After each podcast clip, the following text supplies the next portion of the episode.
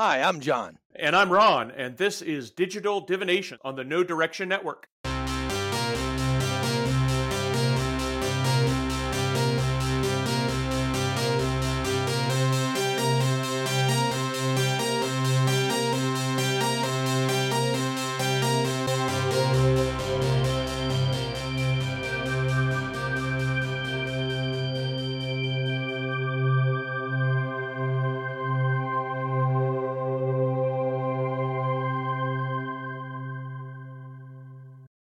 Right, we are back for episode 54 of Digital Divination.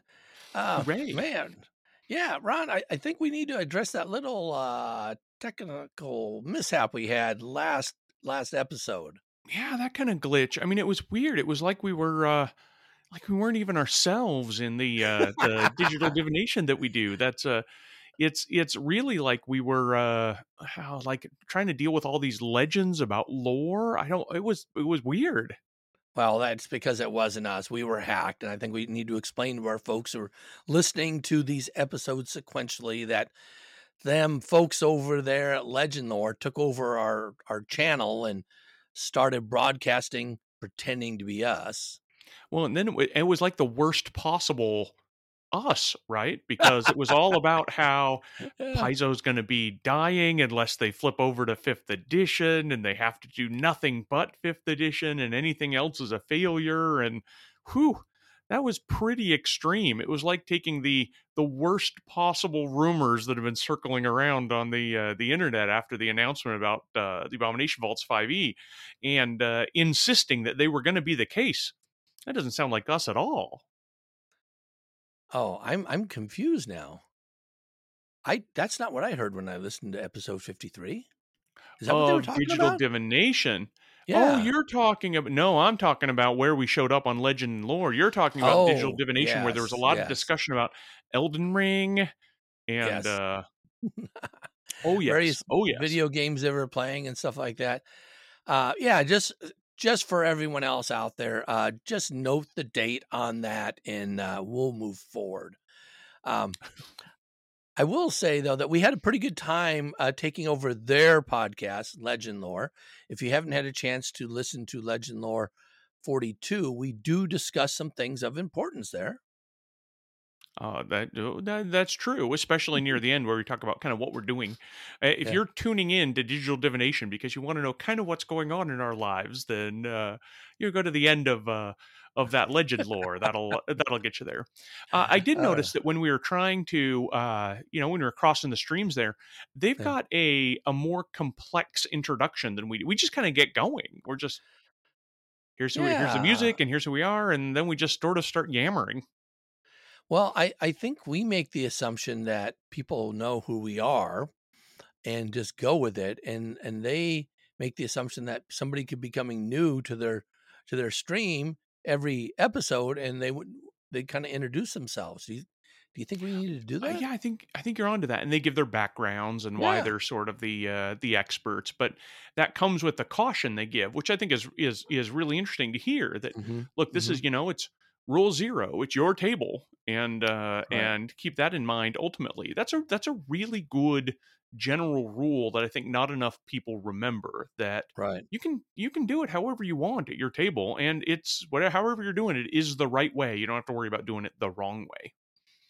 Yeah, I agree. I but I, you know, I think the way we talk about stuff most of the time, it's usually this is what we're doing Mhm. and this is how we've been doing it. I don't think we ever kind of definitively lay out, oh yeah, this is what the rules say and this is how you should be doing something though. Yeah, I think that that was uh, that really came to the fore uh, just a few episodes ago. We were talking about the precog, and one of the things that you'd mentioned is well, so many people have talked about what the precog is.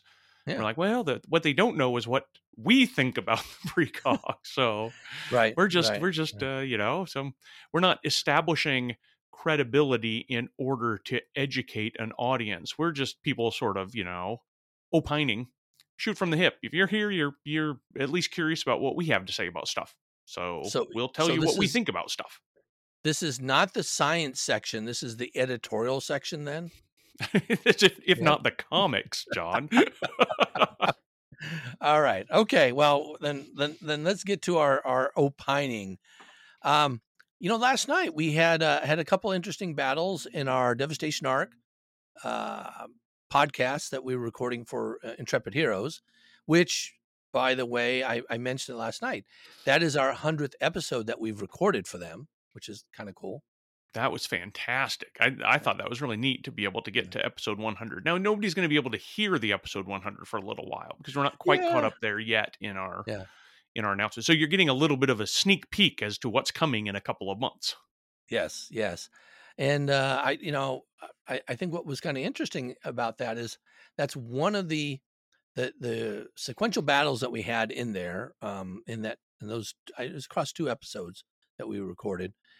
We are looking more and more at kind of the differences that we see in high level play, so 14th level characters, compared to what we were seeing earlier. You know, first, second, fifth, sixth, seventh, eighth. I it's some big dramatic differences, especially I think in the importance of uh, party coordination to accomplish things. Yeah, I think I feel like we had we did two last night when we recorded. We did two fights. They'll show up in different episodes, but they're one right Mhm. after the other. And the thing that really struck me about it is the one that I expected to be easier. I feel like the party found a little more challenging, and the one that I thought would be, you know, it had a risk of being just totally overwhelming was not as not as big of an issue as I suspected. All right, and so I, I thought they were both kind of challenging and maybe not challenging on for various reasons. So how would you how do you characterize each of those though? Wh- Which is Well, which? Okay. Well, I had thought so. There, I don't want. I, I want to avoid a lot of spoilers, but I will say the first fight was with a couple of robots, and it was in an area that was extremely large. right. These Right. robots are totally spec'd to be just killers in melee combat, and they can fight fairly well at a distance. Um, but the the the area was so big that they could get off a lot of their range shots pretty effectively. And uh, it had a lot of the players scrambling for what they had for ranges for stuff, right? Oh, I want to affect that robot Right. over. th- Oh no, it's what is my range on that? Only sixty feet, and how it's eighty feet away. Okay, well that's way too far. Or, well, I want to shoot at it, but it's not. Gosh, it's not even in my second range increment. It's in my third range increment. I'm going to take a big penalty to try to shoot at it. hmm hmm Um, I Well- feel like the the monster itself is also a little bit um a, a little bit awkwardly built these robots because like I say they're more powerful in melee but their guns not only have a uh, a fusion on them that lets them be concealed if they take a move action after firing it um, which is kind of neat but it discourages the monster from getting really close hmm the Mhm. monster also has uh, the automatic ability with the guns that it shoots. So it's a real, it can be really effective if it can get like a 40 foot cone. But by the time Right. it's close enough to be in a 40 foot cone, it wants to be in melee. It's more useful Right. for it to rush right up. Uh, see, this is this is interesting. This is news to me actually because I was under the impression that they were kind of stronger at range and weaker at melee. That's why I was kind of closing on them. And, and then then they were doing all those attacks. I think, oh, maybe I got that wrong. Uh, the interesting thing about uh, that particular part of the the map we were on, it was massive. They were ten foot uh, squares. Each square equals ten foot, and I think the range between the monsters was close to 200 feet between each Mhm. of them. They came from different directions, and and we kind of showed up in the middle, like in in a crossfire. And in that situation, we have the whole party. What do we do? Do we go to one side and leave our flank exposed? Do we split the party, which we've done before? Doesn't necessarily work out. Frequently, Or- in fact. Yeah. Do we stay where we are and hope the party comes to us, which is initially what I thought might happen. So I didn't. I didn't close immediately. Um, so I have a I have a big vanguard, have some pretty good speed. I could have used my entropic uh, charge and gotten really close, probably.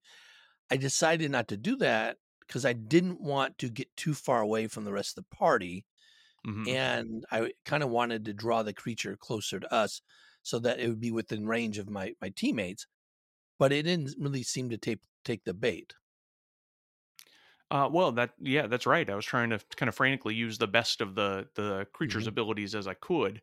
Uh, one thing that really struck me though is that everything is sort of bigger by a factor at higher levels. All of the hits Mhm. and the hit points are bigger, yeah, not quite by a factor of 10, but it kind of feels like it, right? Because your enemies are going to have 250 to 300 hit points instead of Right. 25 to 30. And the hits you're doing, like a good solid hit, is 50 points rather Right. than five. And and kind of a, you know, it'll get by kind of hit is 30 points instead of Mhm. three, like it can be at lower levels when you're rolling your D4s for your laser pistols. Right. right. Um, so it feels like everything is really scaled very well as far as the damage that's done and the uh, the damage that the the enemies can take. Um, but people's sense is still kind of stuck in some of the lower levels. So when somebody did a did a big crit and did 100 points of damage, I think people were a little amazed the monster was still standing. It's not even down to halfway yet, right? That's Right. come on, think like the big leagues here. Well, I think I think most of them haven't GM'd eh, higher. I don't think any of them have GM'd higher levels, so they aren't familiar with that. I've I've done a couple of APs up through 12th level, and usually they're big bosses that are over 200, 250 points. So Mhm. th- I wasn't surprised by that. And so when when in that particular instance, when somebody critted right off the bat and they weren't even bloodied, I wasn't surprised, but they obviously were and weren't happy with how difficult this monster was. Why? And it's like, but you're hitting them for massive amounts and you're hitting Right. pretty regularly. Also, their ACs were were really high, but then you know my character is sporting a 38 uh, KAC, so I expect their ACs to be pretty high. Their uh, their attack bonus is super high. Of course, ours is super high. So Mhm. I, I think one of the things that the players tend to run into is that they don't see how high they've come. They're only seeing how high the monster's coming, and they're not looking Right. at well, is it staying at a relative level or not? You know, Right. And there's a little bit of game design behind that too, trying to make things feel like you're more powerful. If if all you're doing is kind of running to stay even, then it Right. doesn't feel like you're getting ahead any. It's important from time to time to make sure you're fighting monsters that are just kind of easy to hit or Mhm. go down kind of easily. None, neither of these fights were that way.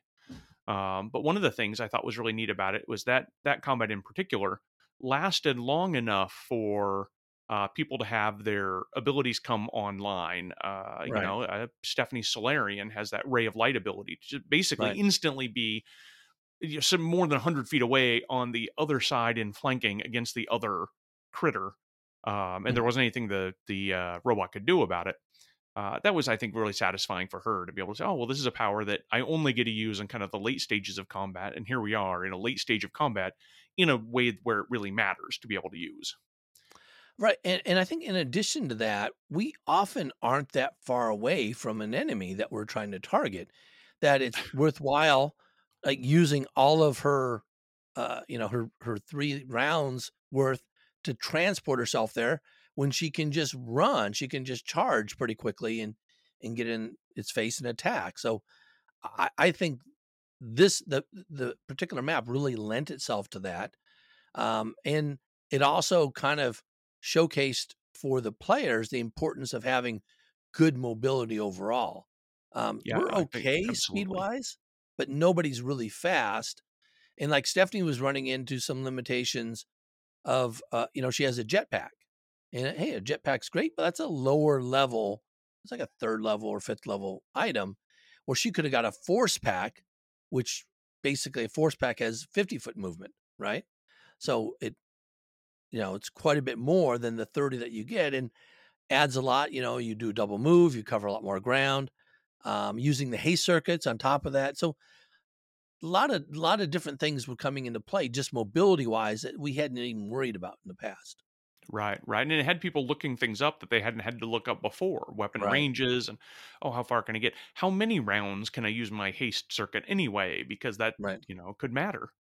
Um, so it was good, I guess, from a, a sense that it, it per- the so the robots posed you more challenge than I thought they would, but the Mhm. challenge wasn't really was anybody down into hit points past their stamina and at risk of dying. No, the challenge was you got to kind of think about what it is you do and how what you can bring to bear to move around a battlefield, to manipulate a battlefield, to help other people move around a battlefield, uh, can sometimes really matter because when you fight in close confines, it doesn't. So this is the first this is the first battle that I realized that anybody who had a sniper rifle ought to be pulling it out for because you get those ludicrously high ranges. But right. of course, with all the close in battles we've done, nobody's nobody carries one of those around. And we don't have a we don't have a soldier in our party anymore. Uh, that's correct. In fact, much like the robots you were facing, you guys are just way better in melee than you are at ranged. Right, right. Which, you know, I think most of the places we've gone and what we've done, that's worked out fine. Mm-hmm. We haven't wanted to keep it range, though. I'll say, the second battle that we did, I think we would have liked to been at range instead and stayed at range if we could have. Well, that's that's absolutely true. In the second battle, one of the things that made it feel high level for me was the the monster the monsters uh, had an aura that does intelligence and wisdom damage to you in the aura. Yeah. And so you can't stay toe to toe with them for very long because they've got this 15 foot aura around them. And as soon as people started to realize that's what it was doing and realized the threat of that, uh, I'm I didn't I didn't help the tension any by being sure to point out, hey, let me know if either of those scores get to zero because right. then something else might happen. It might matter. Um, right. Which made people really panicked about being too close to these monsters, which was a more typical fight in uh, in close close quarters. I really expected those creatures to be significantly more overwhelming than they were, as far mm. as damage they dish out, as far as magical abilities that they had to uh, uh, to hurt your party. Uh, they're pretty primarily a tricky kind of monster, but the tricky kind of mm-hmm. monsters can sometimes load up on damage unexpectedly quickly. And that just didn't happen. You guys didn't find have as much trouble with that uh, right out of the uh, right out of the gate as I suspected you might. Well, I think part of it is we we recognized there was something weird about them with the aura early on. You had some saves that uh, Simon had to make, right? And Simon mm-hmm. had, had had found them earlier, and and then my character, because it's a, a large creature that's a vanguard, has a twenty foot reach, so goes could attack beyond the the aura. Though the creatures kept stepping in closer, obviously, uh, for doing things. But I, I think that we had enough early on warning as to oh yeah proximity is a problem that everyone else could start using some range and doing range attacks and, and things like that as well. Mm-hmm. Yeah, and there's also by the time you're at this high level, in addition to the fact the monsters have sort of crazy abilities that they wouldn't have at lower level, you mm-hmm. as as uh, player characters have abilities you wouldn't have at lower levels. One of these monsters' big tricks was the mislead spell, which if you haven't read mm-hmm. it, it it it creates an illusionary duplicate of you right, right in your spot while you become greater invisible and can then move off and wreak all sorts of havoc because you're greater invisible and everybody still thinks you're in the space that you left because the illusion there right. continues to move as you do and uh, and things like that. So it's a it's a good way to really trick a party, but as soon as you've got a higher level party, you've got people with blind blind sense or even people with blind sight. Uh, a lot of abilities that specifically say this overcomes invisibility or similar Mm-hmm. Um, true seeing becomes something that you can uh, you can more readily get a hold of either as a spell or with effects in technological items. Um, the limning weapon fusion, which lets you just make somebody who is an invisible glow, so mm-hmm. that negates their ability. You guys had a lot of ways to get around some of the uh, the sneakiest tricks. I think that these monsters were were trying to bring to bear. Well, that's kind of a lesson learned. And again, no spoilers, but we played through another AP where the final boss had greater invisibility, and we did not have an easy way to figure out how to get by it. Right. So um, I think myself, uh, actually, anytime I play high level now, anywhere, I have said, you know what, I'm going to make a way that I can get around that, and hopefully help my my party so that they can get around it too. Mm-hmm. And I think multiple people are now taking on some tools for for helping that. Yeah, I think I think that's right, and they've got the ability to use that. One of the things that I realized after the battle that was available but wasn't even necessary is that uh, Stephanie Solarian has the armor upgrade that can turn on and uh, see invisibility. Oh, really? Yeah. Yeah. That's so cool. that's that's so that makes invisibility even if you hadn't had a couple of ways around it, you had you had ways around it you didn't even need to use. There were so many ways around it that you had. right. But Right. um, but that's the case. I expected, like I say, I expected that to be a substantially more effective bit of trickery that they could use and have more effective abilities they could use. Um, it was actually, I mean, it was paying attention to. You had a pretty good range of uh, saves you succeeded at and saves you failed. It just so happened that the saves you succeeded were the ones that were most critical, and you might not have even known it because I'm like, oh, cast a spell, so and so make a will save, right? But the ones that you were failing were the ones that kind of didn't matter as much and the ones that were you were succeeding on were the ones that really could have swung the tide of battle. So it's one of those situations where it maybe didn't seem unreasonably lucky or unlucky but the way that the dice fell it happened to have gotten you out of some some uh, pretty sticky situations.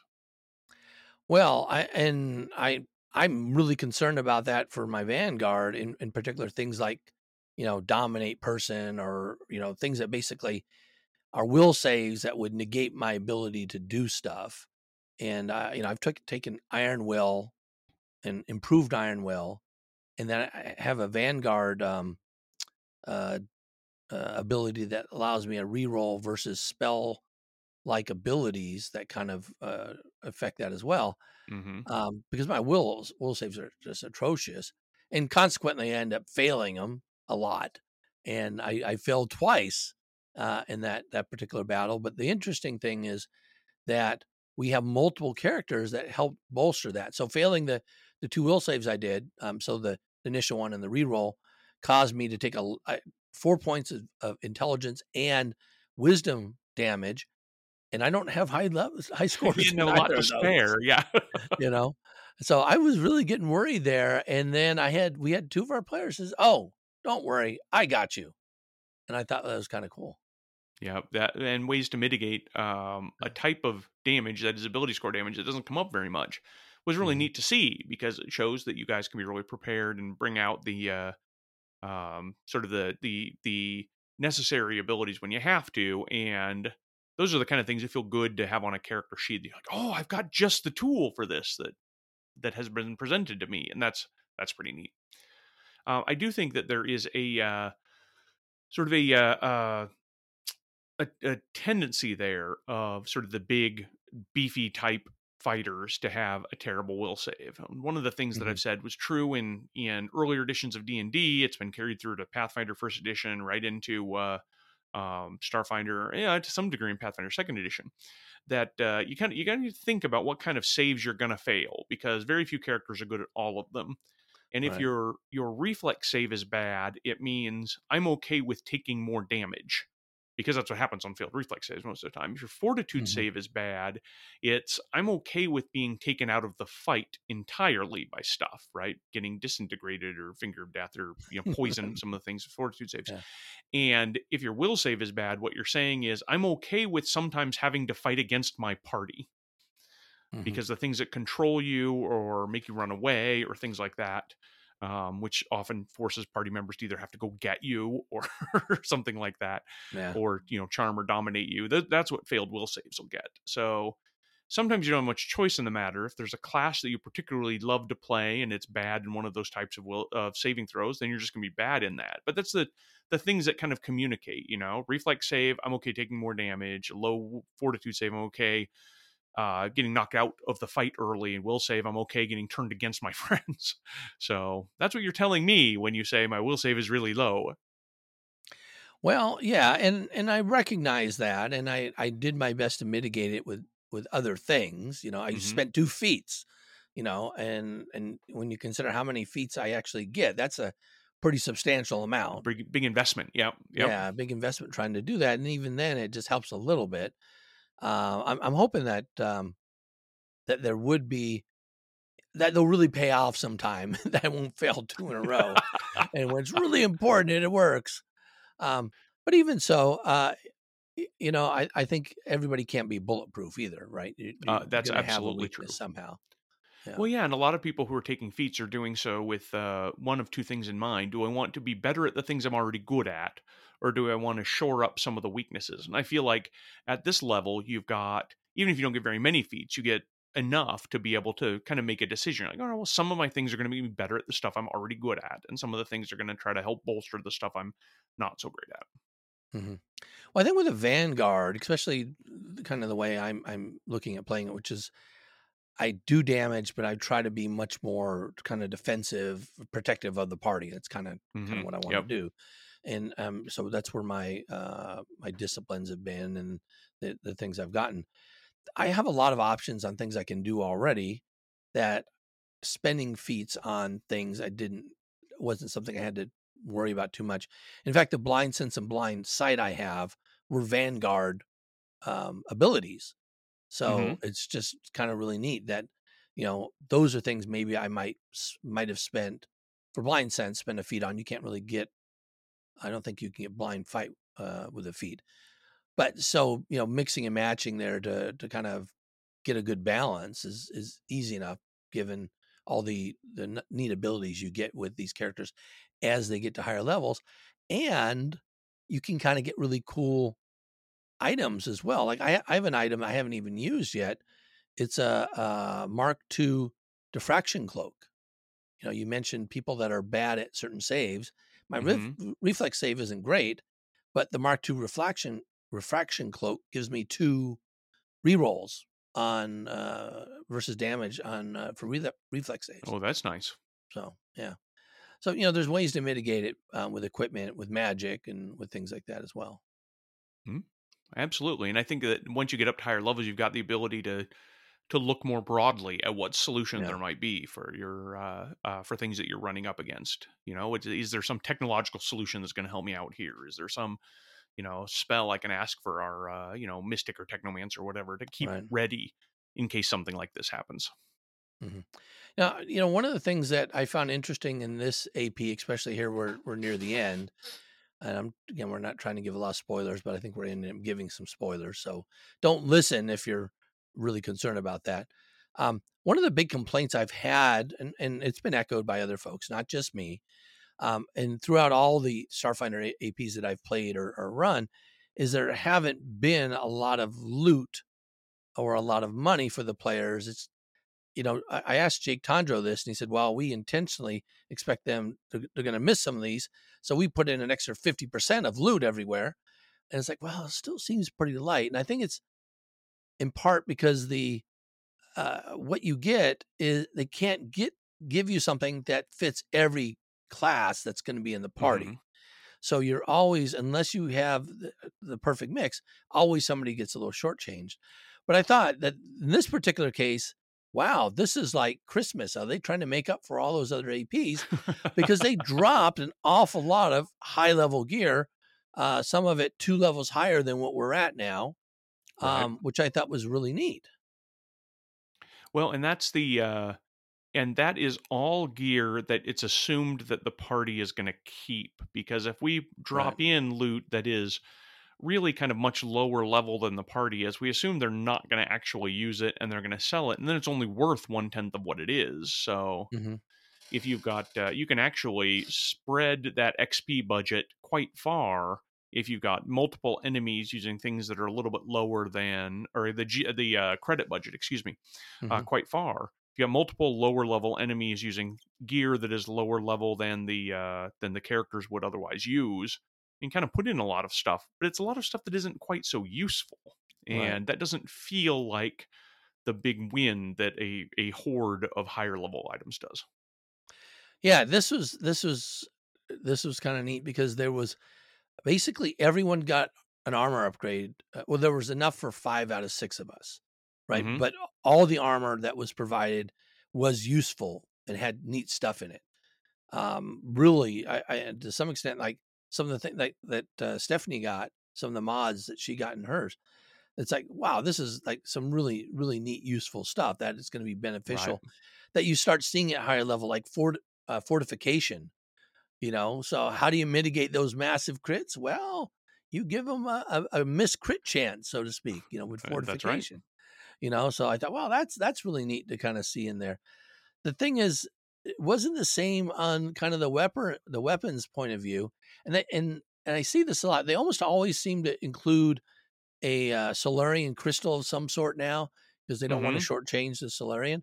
Um, and and I actually think the one that's provided was was pretty useful, but it it's different utility than the one she already had. Right. but then the right. rest of the weapons, there was a whole lot of stuff there that was really good for soldiers, and we didn't have any soldiers. yeah, it leaned really heavily into heavy weapons, and you don't have Right. anybody who's using heavy weapons. Yeah, and that's actually a uh, you know from the the starfinder adventure writing that i've done that's actually kind of an awkward position to be in right? Because if you're Mhm. going to give out pistols you know everybody's going to be excited about pistols and the tendency is all right well let's just give out pistols. But yeah, they give out the occasional solarian weapon crystal or the occasional suit of power to armor. That's the kind of thing that can make a character that uses those types of things go oh oh this is very special. This is a thing kind of just for me and I almost wish that we were a little more flexible about mm-hmm. in in a hoard of treasure or something like that. Say this this thing here is either this powered armor or this Solarian weapon crystal or this I don't know advanced melee weapon, right? Depending on what your party is going to find the most useful. right. So it's not that you're finding a bunch of stuff that you feel like was for different characters. You're always finding the kind of stuff that works well for your characters, right? And I, I think that there is, even though it's kind of classic in the fantasy sort of genre to say, oh, well, we found a, a big, big bunch of hoard of stuff that we're going to sell and so on. And science fantasy is not like science fantasy. The heroes are kind of finding stuff they could use all the time. Mm-hmm. And, you know, they, they, running across something that is absolutely great for somebody else really in the science fantasy trope only means you're about to find somebody like that right? If you found a heavy weapon and powered armor that means you're about to meet some sort of soldier who is going to then join up your party. That's not the, that's not the way starfinder runs and so it's better if those were in fact swapped out for useful gear for the for the party that is at your table right then. Mm-hmm. Well, you know, would it would it be feasible? I don't know how word count would be to just have a like a, a loot list based on okay, what are the classes that you're running that your party is? If it's these classes, this is the loot that you give, or is that too being too specific, too tailored to the party? Well, we when we tailor like that, the way to do that with the lowest amount of word count and maximum amount of flexibility is to just give the party money. And Yeah. that's something that's most often as a reward for uh, completing a big mission. The people that hired you Mhm. or the people that benefit from it are like, well, here's a bunch of money. Now you can go get whatever you want. Or sometimes framed along the lines of you can have any, you know, level N or lower uh, Mhm. weapon that you want to get, for example, or something like that. But uh, I think that the one of the things that you run into when you start getting a little more specific, I mean, having having read a, ahead a little bit in this adventure that you're you're playing now, at when you get to the end, one of the thankful NPCs will say, "Oh, thank you very much. Here is this thing, which is a high level thing, but which nobody in the party will be interested in." Mhm. So, you know, do we? I, there's there's nothing in there that says specifically, "Hey, maybe you should consider tailoring tailoring this." Right. But I think it's probably worth considering tailoring it. Yeah, I mean, I seem to recall something like that near the end of one of the other APs we played. We found uh, some museum pieces, stuff on display. Some of them were really cool, but not not all of them were useful. You know, for Mhm. our our particular party. Now, then that was the end of the adventure, and so you either used it or not at that point, and if you Mhm. didn't use it, then you went with with what you have. I think one of the interesting things about loot in general in, in the gameplay is oftentimes, you know, we as players see it as foreshadowing a, about the type of encounter we might be coming up with soon.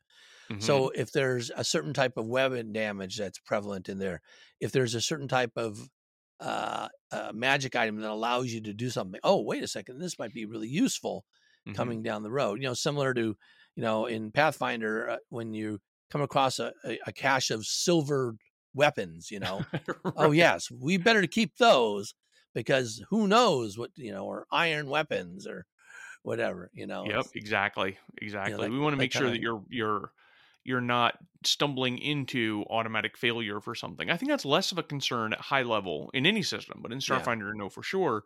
Especially having seen you guys in action, uh, there's so you're so flexible about the ways you can address things. I feel like Mm-hmm. I wouldn't need to include something to protect you against uh, you know mental control, right? Because you've got you got ways around that. Right. Yeah, I agree. I, you know, I when I'm looking at my characters and building, I'm, I'm trying to think what are the what are the showstoppers that have affected us in the past, and Mhm. great invisibility is one. Uh, going against in uh, corporeal creatures is another. You Mhm. know, so having ways to to deal with things that swarms, swarms yeah, is a common one. swarms, Yep. right? That's that's oh, especially lower levels, man.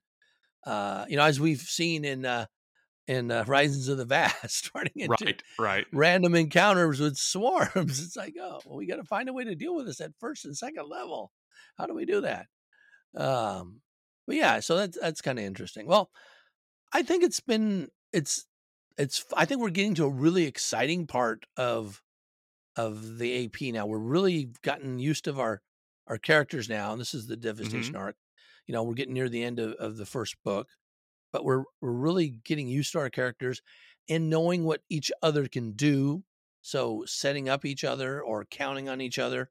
We know how people are playing, where they like to position, how they like to do stuff. So I, I think it's it's going to make the next book I think really really exciting. Right, as you can as you can lean on each other's abilities more. I feel like, uh, for example, a lot of people might have just considered your character to be just kind of another soldier, but when it when they realized how protective they how protected they are when they're near you and how protected they're not when they're far from you, I've Right. already seen people tend to cluster up around you in order to get Right. the benefits of your of the vanguard's protection. Right. Yeah, and and that was like really explicit this last this last time. Oh, there's a big monster. I'm not going to go too far ahead. I'm going to stay by Leroy. Yeah. hmm So, all right. Well, that's I think that's um I look forward to to talking more about this and especially since this goes all the way through to the end game, 20th level. It does. It does. We'll I feel like to- yeah, we're going to be able to talk about you know the in- increasingly high level abilities and combat and and what happens there. Mhm. Yeah, that'll be fun. So. What do you what do you else you have going on, John? well, I'll, just tell you one thing and um I had to go up to Camano Island uh, this afternoon, meet a contractor, and on the way up, there was a massive accident on I five southbound. Oh, I was really? going northbound. They shut down all lanes of the highway. In fact, oh it no.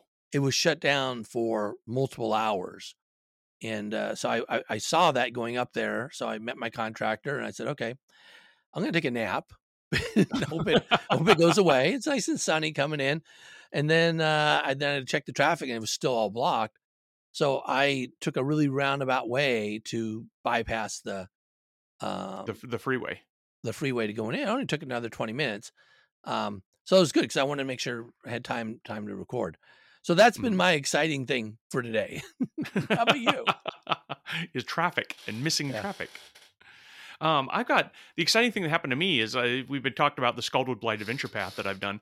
I ordered a proof copy of my book and it came in. And the Mm-hmm. Nice. reason, which is very exciting, I like the way it looks in the in the interior. Um, the colors are a little more muted than I thought than they are on the screen, but I feel like that kind of works right for Mhm. for a book. Um, I'm not unhappy about it. I I do well. Part of the reason that we order a print proof though is because you can see whether or not like this cover is crooked. The image on it is is misplaced against the background. So I'm glad I did not order several dozen of these and uh, and then expect to be able to sign them and and send them out.